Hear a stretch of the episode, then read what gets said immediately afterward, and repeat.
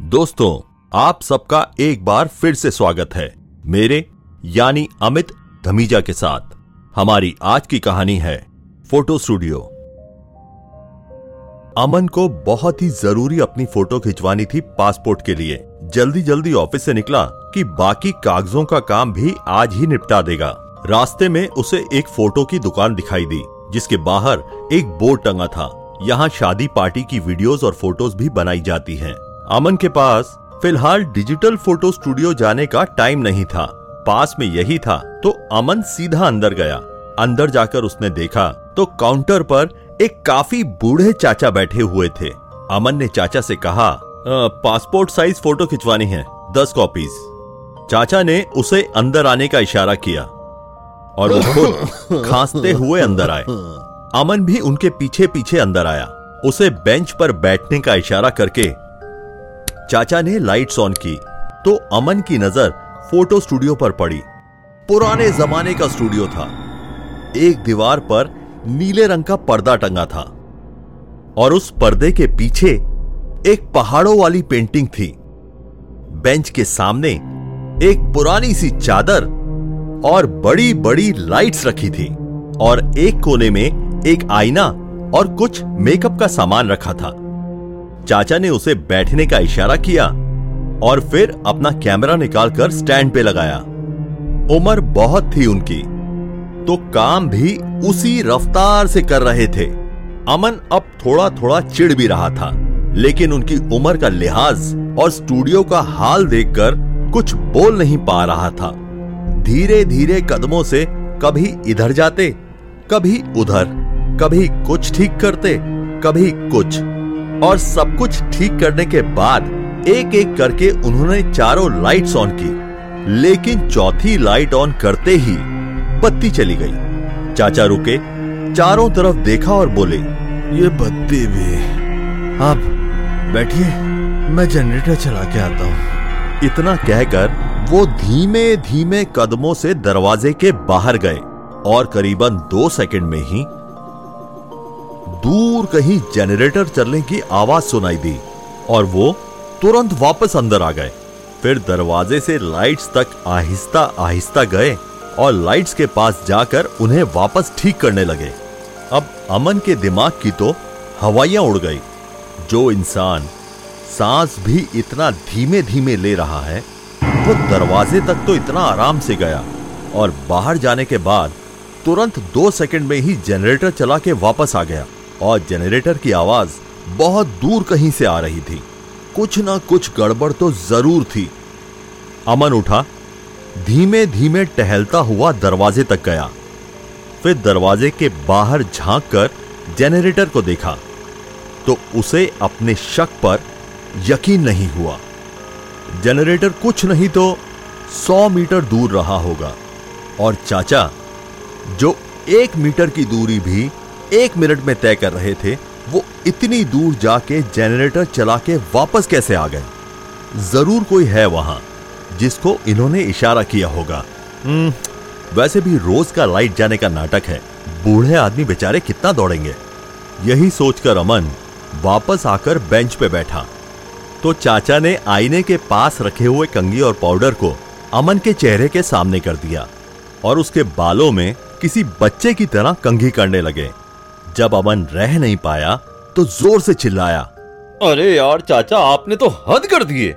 तब से खिटर Peter खिटर Peter लगा रखी है। टाइम की तो मतलब कोई वैल्यू नहीं है। मेरे को जल्दी थी इसलिए जो स्टूडियो सामने दिखा उसी में घुस गया। गलती हो गई मेरे से मेरे बाप। मेरे को नहीं खिंचवानी बाप से फ़ोटो बुरी तरह से चिल्लाने और उस बूढ़े आदमी की बेइज्जती करने के बाद उस वक्त अमन वहाँ से निकल गया। करीबन आधा घंटे की दूरी तय करके एक डिजिटल फ़ोटो स्टूडियो गया पाँच मिनट में वहाँ से फ़ोटो निकलवाई और फ़ोटो लेकर वापस अपने घर पे पहुँचा। उसने सारे डॉक्यूमेंट्स तैयार किए और उसके बाद वो खाना खाने के लिए बैठा ही था कि किसी ने बहुत ज़ोर से उसका दरवाज़ा खटखटाया। वो उठा, उठ के जाके उसने दरवाज़ा खोला। देखा तो बाहर कोई नहीं था। फिर उसने ध्यान दिया तो दरवाजे की कुंडी पर कोई एक एनवलप फंसा के गया था। जब अमन ने वो एनवलप खोला तो उसे अपनी आँखों अपने दिमाग पर यकीन करना मुश्किल हो रहा था, क्योंकि उस एनवलप में अमन की 10 पासपोर्ट साइज़ फ़ोटोज़ थी। लेकिन अमन ने जब वो तस्वीरें देखी तो उसका मूड ज़रूर खराब हुआ, क्योंकि इस उम्र में भी चाचा के हाथों में क्या जादू था। क्या बेहतरीन तस्वीरें खींची थी चाचा ने। साफ़ सुथरी, बढ़िया frame perfect angle digital photos भी इतनी अच्छी नहीं थी जितनी ये थी। माफ़ी मांगने के इरादे से अमन ने लिफाफे पे लिखे हुए नंबर पर तुरंत फ़ोन किया। आपके द्वारा डायल किया गया नंबर फ़िलहाल पहुँच के बाहर है। अमन को बहुत बुरा लगा कि एक तरफ़ तो एक बूढ़ा इंसान इतना ईमानदारी से अपना काम कर रहा है और दूसरी तरफ़ उसके जैसे लोग जिन्हें सपोर्ट करना चाहिए वो लोग दुनियादारी में उसे परेशान कर रहे हैं। अमन ने अब सोच लिया कि कल वो स्टूडियो जाकर चाचा से माफ़ी मांगेगा और इन फ़ोटोज़ के पैसे देगा। लेकिन इस ख्याल के साथ उसे एक ख्याल और आया कि चाचा ने फ़ोटो तो खींची ही नहीं थी। और अगर खींची भी होती तो वो डेवलप कब करते? क्योंकि उनके पास तो रील वाला कैमरा था। तो फ़ोटोज़ डेवलप करने में कम से कम एक दिन का टाइम तो लगता ही है। और सिर्फ़ इतना ही नहीं, चाचा उसके पीछे पीछे घर तक भी आ गए थे। अब अमन ने सोचा, गलती मैंने की है तो जाके माफ़ी भी मैं ही मांगूँगा। अमन ने खाना खाया और इन्हीं सब बातों को सोचते हुए सो गया। अगले दिन सुबह उसने सोचा कि दिन की शुरुआत किसी अच्छे काम से की जाए तो ऑफ़िस जाने के पहले वो माफ़ी मांगने के इरादे से पहले फ़ोटो स्टूडियो गया, लेकिन बदकिस्मती से स्टूडियो उस समय बंद था। अमन ने सोचा, चलो कोई बात नहीं, शाम को ऑफ़िस से आने के टाइम देखता हुआ जाऊँगा। लेकिन शाम को भी उसे स्टूडियो बंद ही मिला। ये सुबह शाम स्टूडियो बंद रहने का सिलसिला करीब दो दिन तक चला। और तीसरे दिन सुबह अमन को स्टूडियो के बाहर एक आदमी दिखाई दिया। तो अमन ने उससे पूछा कि, भैया, चाचा कहाँ हैं? तो उस आदमी ने जवाब दिया, चाचा तो चले गए। तो अमन ने उस आदमी से पूछा कि, चाचा कहाँ चले गए और कब तक आएँगे? तो उस आदमी ने हँसते हुए जवाब दिया, भैया, चाचा तो 25 साल पहले ही चले गए, अब वो अगला जन्म लेकर ही आएँगे। उस आदमी का ये जवाब सुनकर अमन को बहुत गुस्सा आया। उसका दिमाग बिल्कुल खराब हो गया और ऊपर से उस आदमी के पास से सुबह सुबह शराब की महक आ रही थी। तो अमन ने उसको दो चार खरी खोटी सुनाई और सीधा ऑफ़िस चला आया। सुबह सुबह अमन का मूड खराब देखकर उसके साथ काम करने वाले राहुल ने उससे पूछा। तो अमन ने राहुल को पूरी बात बताई। राहुल ने उसकी पूरी बात सुनी और हंसकर बोला, अब बेवड़ा वो नहीं, तू है। ऐसा भी कभी होता है क्या? भूत का फ़ोटो स्टूडियो। उस वक्त तो राहुल ने उसकी बात को हँसी में उड़ा दिया, लेकिन शाम को ऑफ़िस के बाद वो खुद ही गया चाचा के स्टूडियो पे। देखा तो स्टूडियो खुला था। राहुल मन ही मन में अमन की बेवकूफ़ी भरी बातों पर हंसा, फिर स्टूडियो के अंदर गया फ़ोटो खिंचवाने के इरादे से। उसने सोचा कि अमन को दिखाने के लिए सबूत भी हो जाएगा। राहुल कुछ कहे, उससे पहले ही चाचा बोले, अभी जाइए। दुकान बंद करने का टाइम हो गया है। आप कल आइएगा। राहुल चाचा की तरफ़ झुका और धीमे से कहा चाचा, फ़ोटो खींच दो, नहीं तो सबको बता दूँगा कि तू भूत है। चाचा हल्के से हंसे और बोले चलिए आइए। आप सब आजकल के बच्चे भी बहुत मज़ाक करते हैं। चलिए, आइए आपका फ़ोटो खींच ही दे। बैठिए। दोबारा एक बार वैसे ही सब कुछ धीमे धीमे करते हुए चाचा फ़ोटो खींचने की तैयारी करने लगे।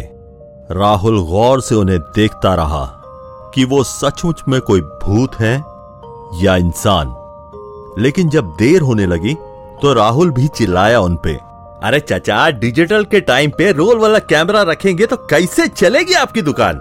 ऊपर से आप सब कुछ इतना धीरे धीरे कर रहे हैं।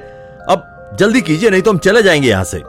चाचा ने राहुल की तरफ़ देखा और धीमे से कहा, अरे, रुकिए। मैं अभी आता हूँ। कहकर चाचा दुकान के बाहर की तरफ़ जाने लगे और चाचा जाके दुकान के बाहर खड़े हो गए। राहुल हिलता भर अपनी जगह से। उससे पहले ही चाचा ने दुकान के शटर की तरफ़ देखा और शटर अपने आप नीचे हो गया। दुकान का शटर बंद होने के बाद, अब राहुल को समझ में आया था कि उसके साथ क्या हुआ था। लेकिन वो शटर अपने आप बंद होता देख, राहुल इस वक्त किसी मोम के पुतले की तरह बना हुआ था। उसका दिल उससे कह रहा था कि कोई उसके साथ मज़ाक कर रहा है। लेकिन उसका दिमाग उससे कह रहा था कि उसकी ज़िंदगी का सबसे बुरा वक्त शुरू होने वाला है। राहुल की धड़कने भी वो बंद स्टूडियो के सन्नाटे में जैसे गूंज रही थी। वहाँ बैठे बैठे इंतज़ार करने का कोई मतलब नहीं था। राहुल उठा, उसने स्टूडियो में यहाँ वहाँ देखना शुरू किया। कहीं से कोई रास्ता मिल जाए उसे बाहर निकलने का। जब काफ़ी देर ढूँढने के बाद भी उसे बाहर निकलने का कोई रास्ता नहीं मिला। तो उसने अपनी पूरी ताकत से बंद शटर के ऊपर मारना शुरू किया और साथ ही साथ ज़ोर ज़ोर से चिल्लाना शुरू किया। अरे कोई निकालो मुझे यहाँ से। कोई है? अरे कोई बचाओ। अरे कोई निकालो मुझे। क्यों बंद किया है? स्टूडियो के अंदर जलते हुए बल्ब भी थोड़ी देर के बाद बंद हो गए। राहुल बहुत ज़ोर ज़ोर से चिल्ला रहा था लेकिन उसकी सुनने वाला कोई नहीं था। कोई निकालो मुझे यहाँ से। बचाओ। अरे कोई है? हेल्प प्लीज़ हेल्प राहुल अंधेरे में इधर उधर भागता रहा लड़ता भिड़ता रहा गिरता रहा और पूरे वक्त कैमरा की एक आवाज़ होती रही। राहुल बहुत बुरे हालात में स्टूडियो में बंद था और तकरीबन तीन दिनों तक स्टूडियो में बंद रहने के बाद अमर अपने घर पर सो रहा था। तभी अचानक दरवाजे पर दस्तक सुनकर अमन ने सुबह सुबह उठकर दरवाज़ा खोला। देखा तो सामने दरवाज़ा खटखटाने वाला कोई नहीं था, लेकिन दरवाजे पर एक लिफाफा टंगा था। लिफाफा खोलकर देखा तो उसके अंदर कुछ तस्वीरें थी।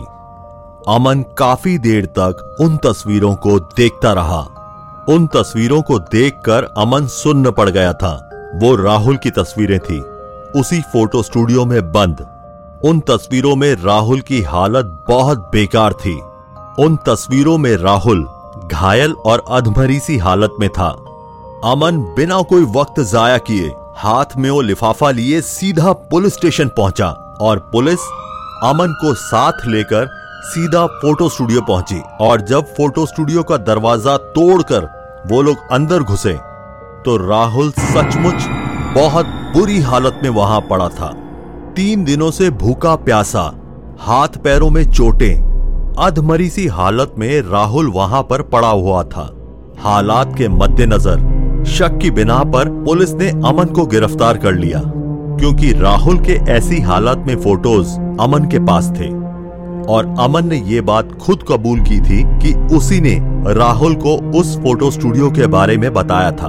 अमन सुबह से लेकर शाम तक पुलिस स्टेशन में ही था और पुलिस ने उसे तभी छोड़ा जब राहुल ने होश में आकर बयान दे दिया कि इसमें अमन की कोई गलती नहीं है, बल्कि मुजरिम तो एक भूत है जिसने राहुल की ये हालत की। फ़िलहाल तो बाकी सब कुछ बिल्कुल ठीक ही था। पुलिस ने जिस हॉस्पिटल में राहुल को एडमिट किया था तीन चार दिन वहाँ रहने के बाद राहुल ने एक सेल्फी लेकर इंटरनेट पर अपलोड की और फिर वो कुछ ही देर में सो गया। नींद से जागकर उसने देखा तो उसकी फ़ोटो पर कई कमेंट्स थे। जैसे, ये तो वही स्टूडियो है ना, जहाँ पर तू बंद था?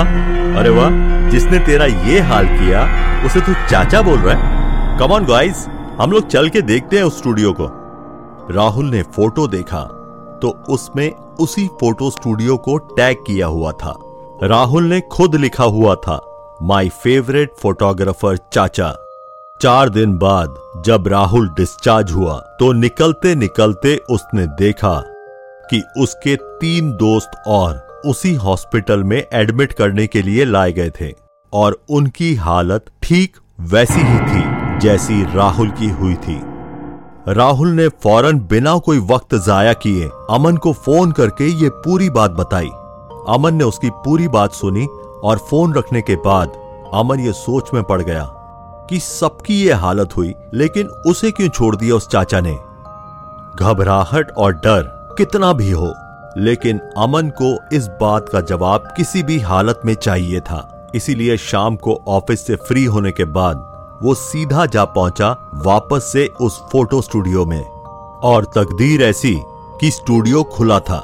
सामने फोटोग्राफर चाचा अपनी कुर्सी पर मुस्कुराते हुए बैठे थे।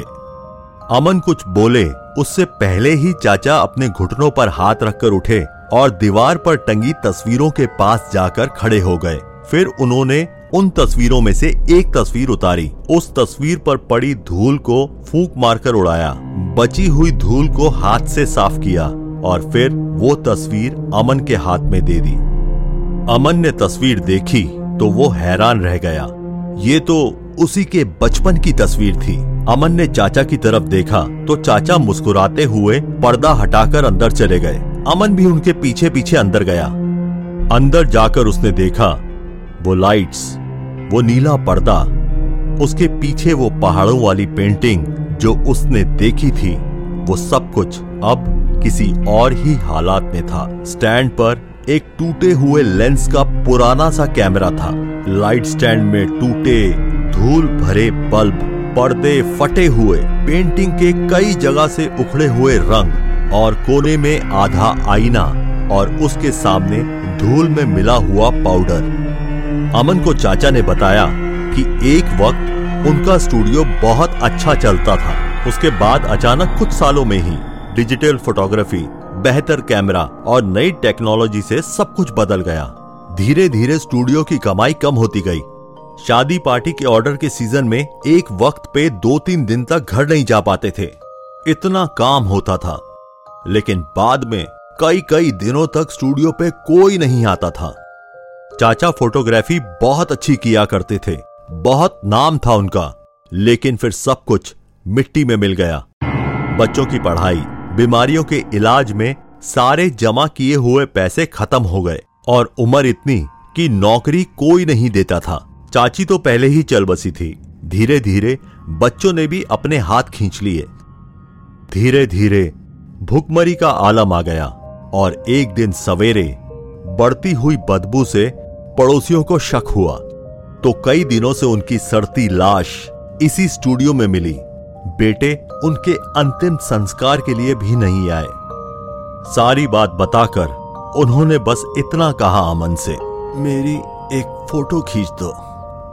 कल के पेपर के ऑबिचरी कॉलम में छपवा देना। अमन ने वही किया। अब उसे अपने सवालों का जवाब मिल चुका था। अमन चूँकि एक समय पर उनका ग्राहक था और उनके काम आया था, इसीलिए बच गया। अगली बार अगर आप भी फ़ोटो खिंचवाने जाएँ तो जल्दबाजी में ना जाएँ और फोटोग्राफर के ऊपर चिल्लाने की गलती तो बिल्कुल ना करें। खासकर अगर उस फोटोग्राफर की उम्र सत्तर से अस्सी साल के आसपास की हो। मैं हूँ अमित और ये थी आज की कहानी।